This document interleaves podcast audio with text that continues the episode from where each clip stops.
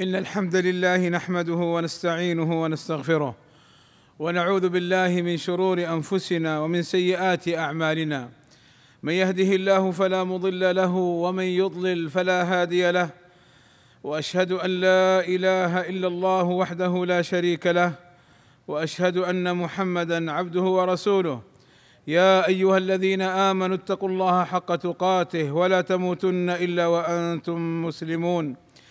يا أيها الناس اتقوا ربكم الذي خلقكم من نفس واحدة وخلق منها زوجها وبث منهما رجالا كثيرا وبث منهما رجالا كثيرا ونساء واتقوا الله الذي تساءلون به والأرحام إن الله كان عليكم رقيبا. يا أيها الذين آمنوا اتقوا الله وقولوا قولا سديدا يصلح لكم أعمالكم ويغفر لكم ذنوبكم. ومن يطع الله ورسوله فقد فاز فوزا عظيما. إن أصدق الكلام كلام الله وخير الهدى هدى محمد صلى الله عليه وسلم وشر الأمور محدثاتها وكل محدثة بدعة وكل بدعة ضلالة وكل ضلالة في النار. أما بعد فمن الأمور التي نهى عنها رسول الله صلى الله عليه وسلم الحلف بغير الله. قال صلى الله عليه وسلم لا تحلفوا بآبائكم ولا بأمهاتكم ولا بالأنداد أي الأصنام. ولا تحلفوا إلا بالله ولا تحلفوا إلا وأنتم صادقون. فنهانا صلى الله عليه وسلم عن الحلف بغير الله سواء كان بالآباء. ويدخل في ذلك كل من تعظمه أو له مكانة عندك كبعض الأولياء أو أبنائك. فلا تقل وراس فلان. أو والنبي ونحو ذلك. وأمرنا صلى الله عليه وسلم إذا أردنا أن نحلف أن نحلف بالله. قال صلى الله عليه وسلم من كان حالفا فليحلف بالله أو ليصمت. وكذا لا يجوز الحلف بالأمانة.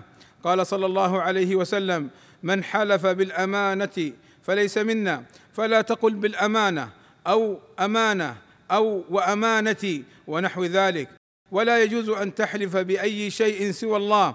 فلا تقل بذمتك أو بذمتي. لماذا لا تحلف بغير الله؟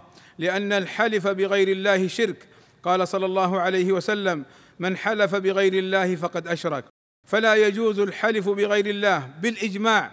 قال عبد الله بن مسعود رضي الله عنه وتأملوا في قوله.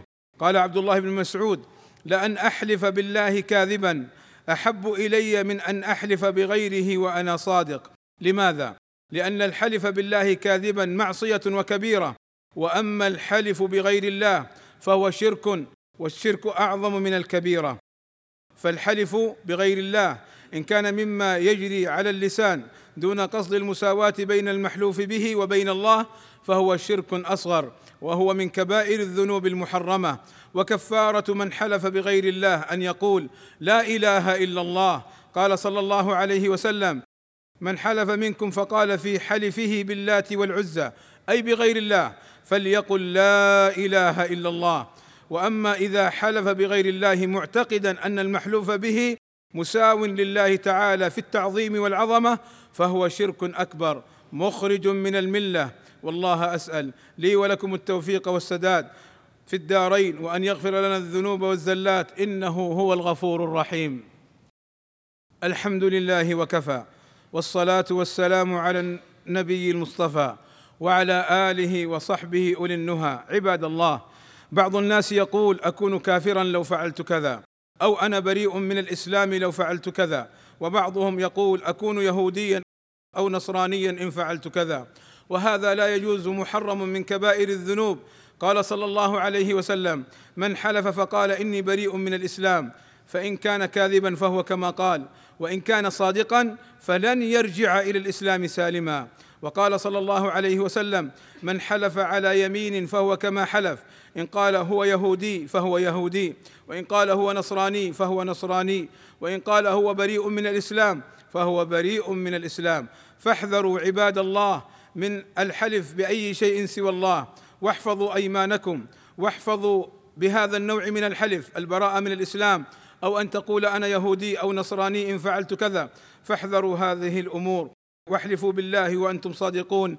عباد الله إن الله وملائكته يصلون على النبي. يا أيها الذين آمنوا صلوا عليه وسلموا تسليما. فاللهم صل على محمد وأزواجه وذريته كما صليت على آل إبراهيم. وبارك على محمد وأزواجه وذريته كما باركت على آل إبراهيم إنك حميد مجيد. وارض اللهم عن الخلفاء الراشدين أبي بكر وعمر وعثمان وعلي وعن جميع أصحاب النبي صلى الله عليه وسلم. والتابعين لهم بإحسان وعنا معهم بمنك وكرمك. اللهم آتنا في الدنيا حسنة وفي الآخرة حسنة وقنا عذاب النار. اللهم اغفر للمسلمين والمسلمات والمؤمنين والمؤمنات الأحياء منهم والأموات. والصلاة والسلام على المبعوث رحمة للعالمين. والحمد لله رب العالمين.